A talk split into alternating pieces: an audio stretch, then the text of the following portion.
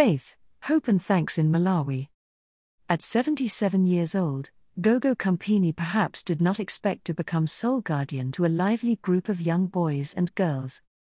Aging, widowed, and still raw from the recent loss of her son, who was the breadwinner of the family, Gogo Campini now provides love and shelter for orphaned children, who have no other place to call home. Gogo is actually an affectionate Malawian term for grandmother, which is now even more fitting as Gogo Campini has become a grandmother to so many. Among them are her own orphaned granddaughters, Florence, Judith, and Steria, who do all they can to support her in her advanced years and each enjoys Mary's meals each school day. Far from despairing of her circumstances, Gogo Campini is disarmingly realistic about the future. She takes comfort in knowing that the children have a social safety net to help them when her own time comes to an end. I am very old and cannot work, but the fact that there are people out there who are providing Mary's meals gives me hope that when I go to my final resting place, my grandchildren will not starve, she says.